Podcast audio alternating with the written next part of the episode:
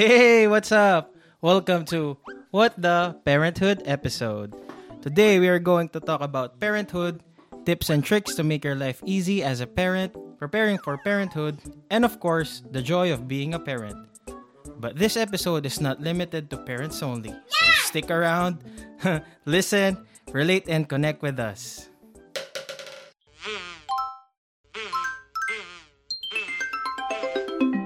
What the? What the? Time for Teletubbies. The? Winky. What the? What the? What the? La What la. the? What the? What the? What the? Teletubbies. Say hello. ABC What the?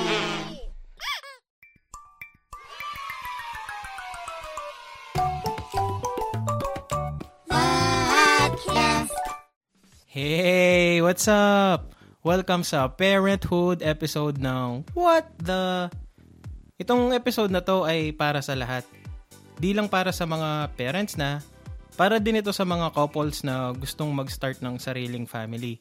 Kasi i-discuss natin dito yung, kumbaga, how to prepare yourself to be a parent. Pero disclaimer lang, no?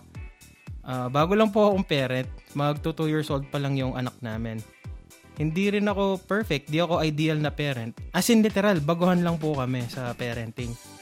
Mga i-discuss din natin today ay mga personal observation and experiences lang namin na nakatulong sa parenthood lalo na sa mga nagsa-start. Kaya gusto lang po namin i-share sa inyo para tulungan tayo. If may parenting hacks din kayo, let us know sa FB page. Pag-usapan natin. Let's go! Tip number one. To make your life easy as a newbie parent, kung gusto mong makuha yung attention ng anak mo, mag-play ka lang ng intro ng favorite niyang show. Parang yung intro natin. Best example dyan, yung Coco Melon. Pag kasi tinatawag ko si Soity, yung anak namin, no? tapos distracted siya kasi naglalaro siya, no? Ipi-play ko lang yung intro ng Coco Melon. Ayun, lalapit siya sa akin. Pero it's a trap. Kung ang mga anak niya naman po eh 90s kids, i-play niyo po yung intro na to.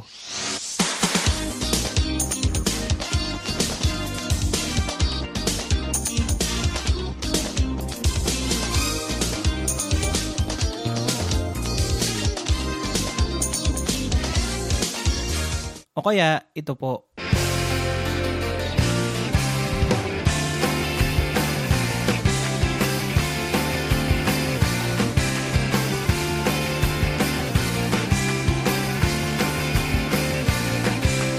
Pwede rin ito rin po yung i-play ninyong intro para lumapit yung 90s kids ninyong anak.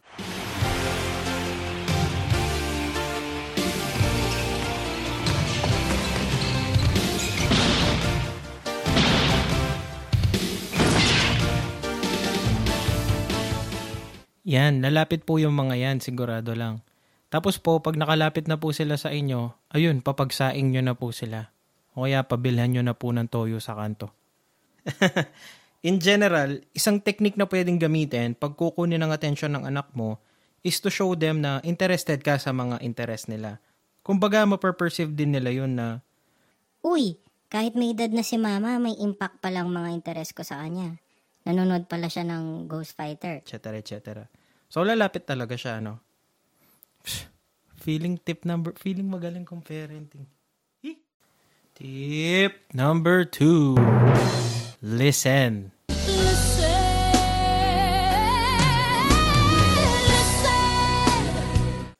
Ito po para sa mga may baby na newborn to 3 months. Listen sa iyak ni baby. Sorry, pero iyak lang talaga yung way of communication ni baby sa mga parents eh. Kaya wala po tayong no choice. Kasi ako personally, ayoko sa maingay eh.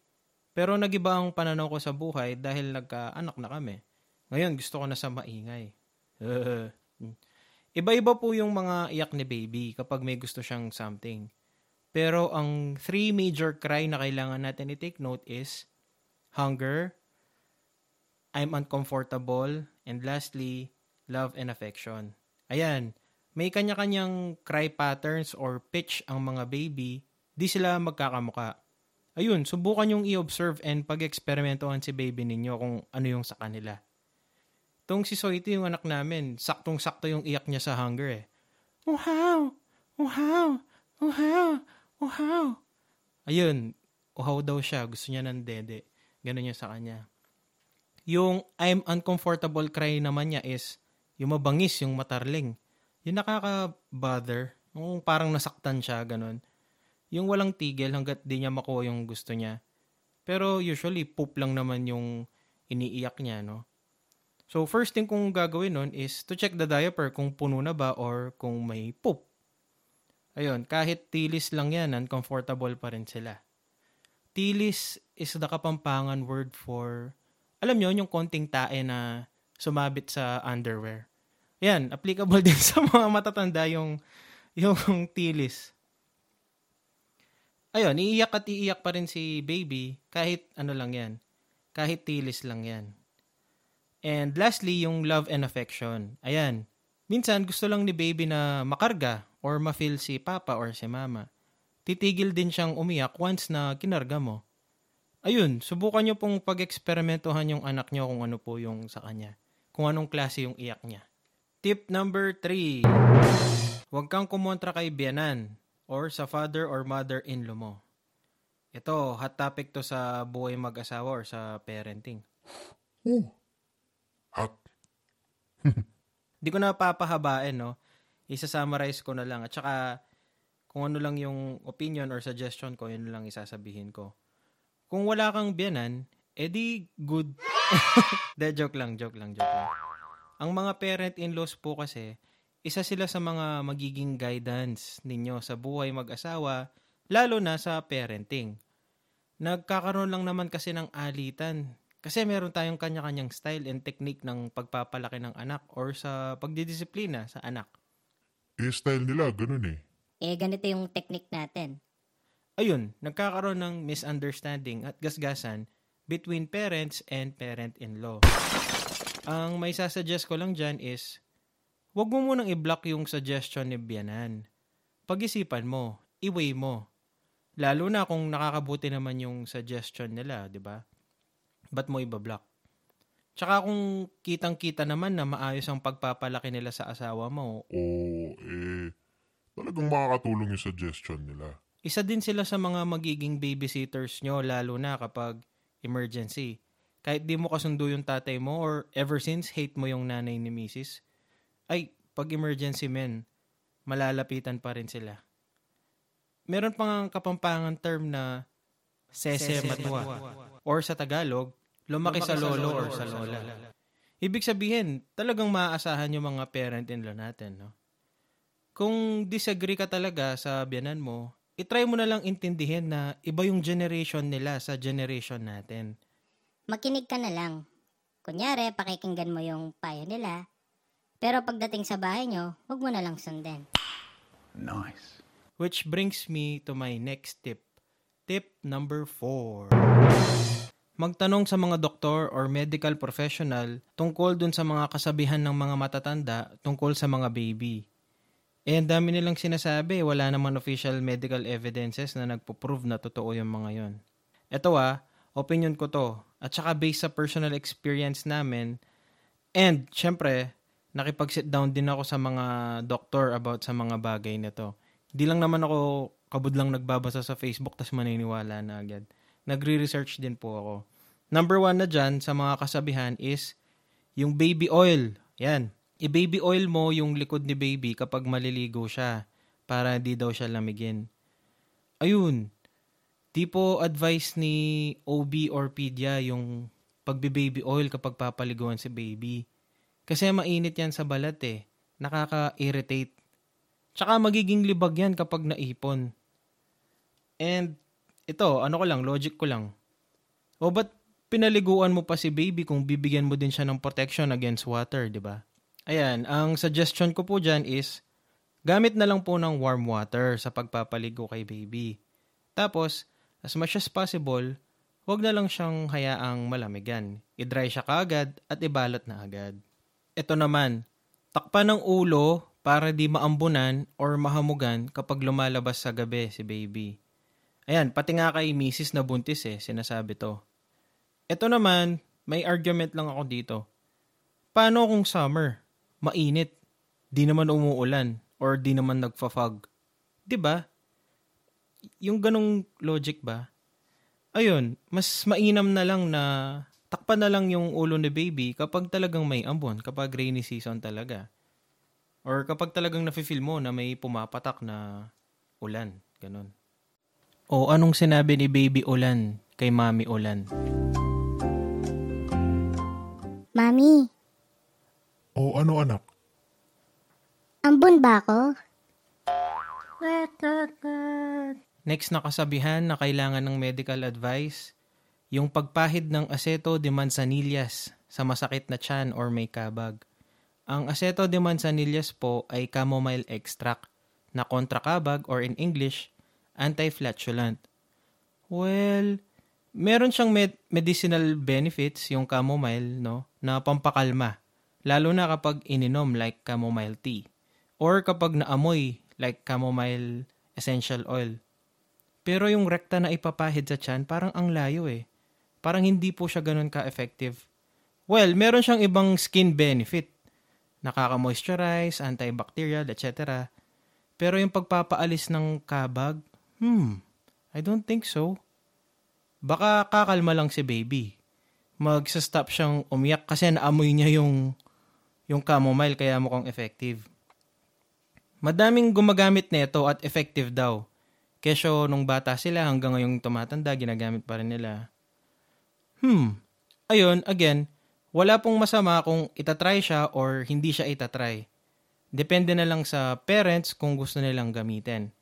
Again, isa ito sa mga dapat intindihin kasi nga iba yung generation nung panahon na yun eh. Mga matatanda, iba yung generation nila, iba yung paniniwala nila at nakagisnan nila sa panahon natin ngayon, no?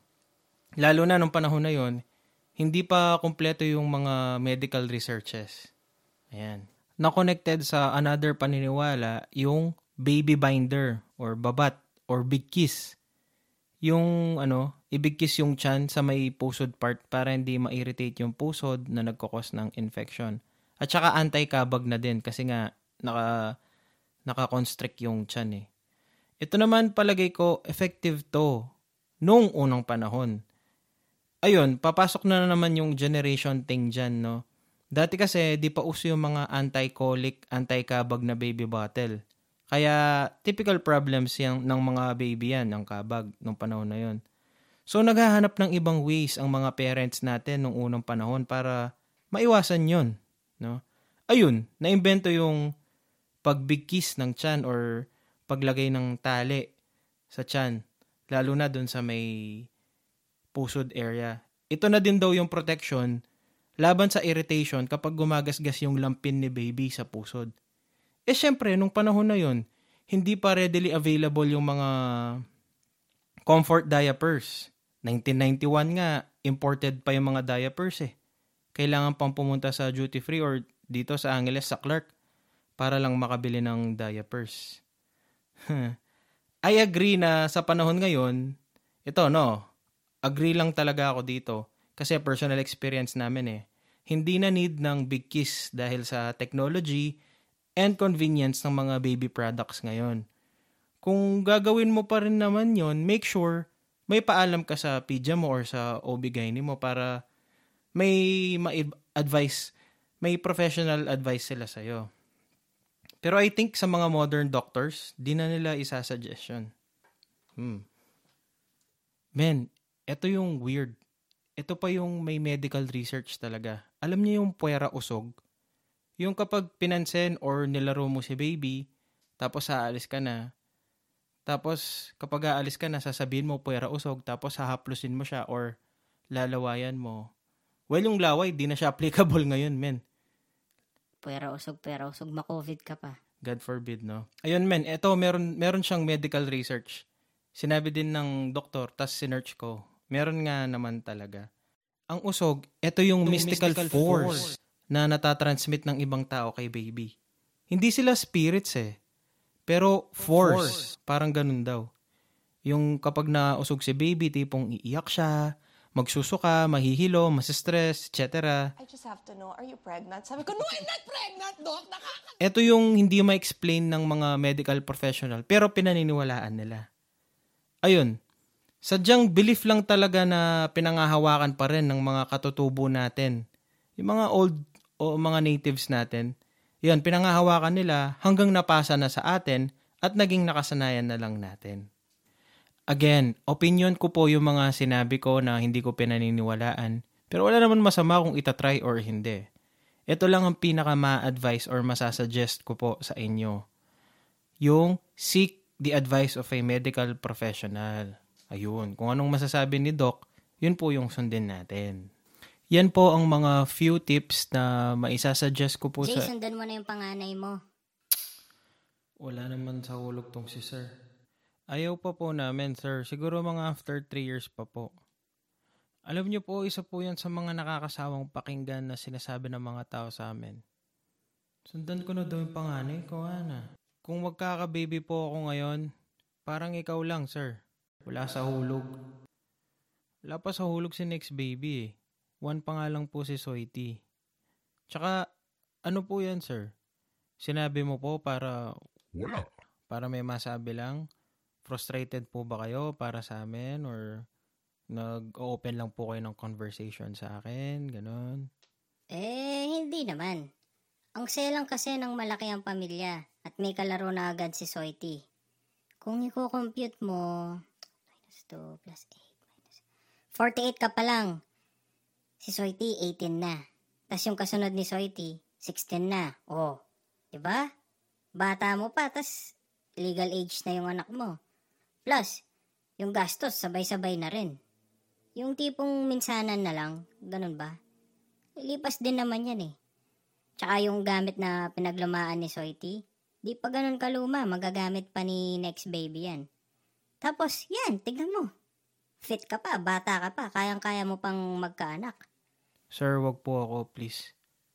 Mahirap po yung buhay ngayon, tas pandemic pa. Tsaka bitin pa po yung source of income ko. Tsaka pareho po kami nagtatrabaho ni Commander. Sino po yung mag-aalaga sa dalawa? Si Lola. Matanda na po si Lola, mapapagod pa siya. Si Auntie. Busy po yun eh. Tsaka mas gusto po ni Auntie aso. Basta sir, maghintay ka na lang. Pa-compute-compute ka pa ng age. Tsaka sir, baby boomers ka eh. Nadatnan mo pa yung panahon na nagpaparami pa ng population yung Pinas. Millennials po kami, sir. Timing ko po is timing ko po. Timing nyo po, sa inyo lang po yun. Thank you. Ang ibig ko lang pong sabihin dito is may kanya-kanya po tayong timing. May family planning kaming sarili. Huwag nyo pong i-push yung plans nyo sa amin. After three years? Too late po ba, kamo? Hindi, sir. Kung will ni Lord na ibigay si next baby, ibibigay po niya yan. Kaya ngayon or after two years, after three years. Basta sir, pinagpipray ko naman yung next baby namin kung kailan siya ibibigay ni Lord eh. Okay po, cool po tayo dun. Thank you. Thank you for listening. Ayun men, solid lang yung mga matatandang nag-approach sa akin tas kakamustahin ako. Tas bigla nilang i-drop yung ganun. Sundan mo na yung panganay mo, ganyan. Ayan. Di naman ako ganun makiusap talaga. Pero yun lang yung sa loobin ko. Tsaka yun lang yung gusto kong sabihin na tayong lahat may kanya-kanyang timing. Kaya may baby ka ngayon kahit pandemic. God is good. No? Kasi ano yan eh, proof na blessed na blessed ka. Talagang favored tayo ni Lord, ganyan. Pero syempre, iba yung timing ko, iba yung timing mo, iba yung timing ng mga kaibigan ko. Yun lang yun. Ikaw, ano yung mga bilang couple or mag-asawa or may anak na bilang parents, ano yung mga nakakasawang sinasabi ng mga matatanda sa'yo? Pag-usapan natin dun sa FB group natin. Isa pang nakakasawang pakinggan kapag parent ka na is yung Nagbe-breastfeed ba si Soiti? Oo, nag-breastfeed po yung anak namin pero one month lang. Tas the rest, milk formula na siya. Ever since. Ay, one month lang. Mas malakas at healthy si baby kapag breastfed siya. Tapos yung breast milk, pwede mo siyang ilagay sa kilay para mas malabog yung kilay niya. Or sa kahit anong parts na may hair. Pwede din siya sa sugat para mabilis maghilom, etc. etc. Tapos yung itsura niya, parang nalungkot siya para kay Commander. O kaya pinipilit niya talaga yung breast milk. Pinupush niya, ganyan. Eh, ako ang tatay, pinilit ko na eh. Wala nga lumabas. Sorry, kids. Ayun. Again, may kanya-kanyang katawan at capabilities ang mga mamshies. Merong saktong breast milk lang, merong nag-uumapaw ang breast milk na nagdo-donate na lang sila sa sobrang dami. Meron din naman day one pa lang wala na silang breast milk. Ayun, kahit nasa ang category ka dyan, mamshi, know that we respect you and there's no shame in having zero breast milk. And we still respect and understand you. Kaya nga, bilib ako sa technology ngayon eh. Biruin mo, nakagawa yung science ng gatas na tumutumbas sa nutritional value ng breast milk. Eh, ang daming nutritional value ng breast milk eh. Solid. Pero syempre, wala pa rin tutumbas sa gatas ng ina. Tandaan, breast milk is best for babies up to second year college. Uh, up to second, two years of age. Pero ayun nga, di naman lahat nakakapag-produce ng breast milk. Kaya ayun, thank you po sa mga momshies na nagdo-donate ng breast milk. At sa mga momshies naman na hindi nakakapag-produce ng breast milk, thank you po for being a great mom. Yun. At this point ng ating podcast, pag-uusapan na natin yung preparing for parent pre- preparing for parenthood. Yun. Here are some ways na makakatulong sa inyo para makapag-prepare sa pagiging parent.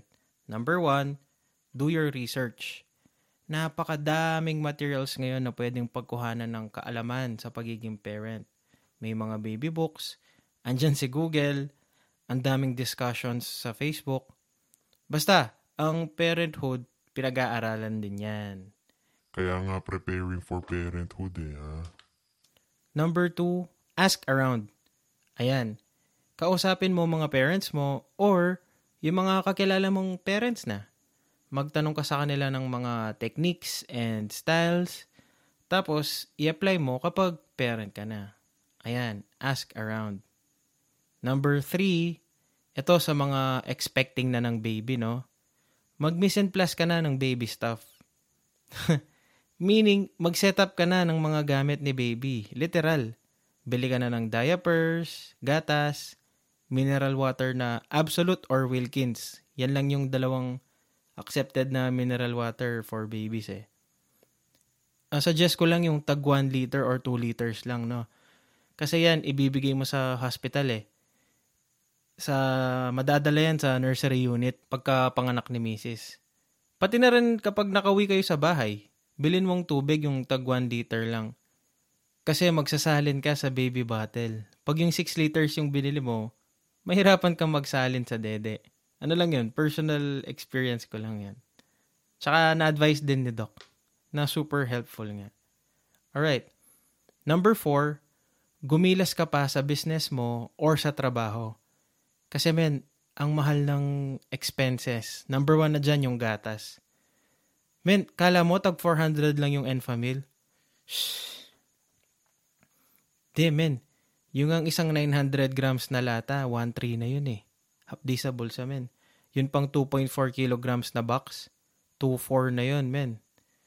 Oh, wala pa yung pang tuition dyan kapag lumaki na si baby. Ayun lang. Alam naman natin na tayong lahat, kahit well-off yung family mo, meron at meron pa ding challenges sa financial part ng pagiging parent. Hindi ko naman kayo dinidiscourage, no? Pero reality kasi talaga yun eh. Alright? Number five, always seek the advice of a medical professional, but never forget to pray and believe in miracles. Woohoo! Kaya buntis ka or ilang years na kayo nagtatry, wala pa rin kung may medical or psychological condition yung anak mo, always, always talk to your doctor. Kasi mas alam nila yung steps na gagawin sa ganyang situation. Lalo na si Lord. Walang imposible sa kanya, men. Pray ka lang and believe na magkakaroon ka ng miracle. Number six, getting serious. Abortion is not the answer. If you are listening right now with this abortion thing in mind, this is your sign. This is God talking to you, telling you not to end the life of that fetus. We may not know you, but we can talk about it. Send us a private message. Please, please, please. We'll talk about it. Okay? And lastly, on preparing for parenthood, enjoy! Kung saan stage ka man ngayon, enjoyin mo lang yung moment na yan, men. Sabi ko nga kanina, may kanya-kanya tayong timing. May nauhuli, may nauuna, may sakto lang sa timeline, no? May kanya-kanya tayong timeline. Kung nape-pressure ka, pilitin mong i-turn yung pressure na yon into enjoyment. Mahirap yun, men, pero pilitin mo. And soon, maglulook back ka sa time na yon, matatawa ka na lang. Tas mabuting alaala pa yung ma-reminis mo, 'di ba?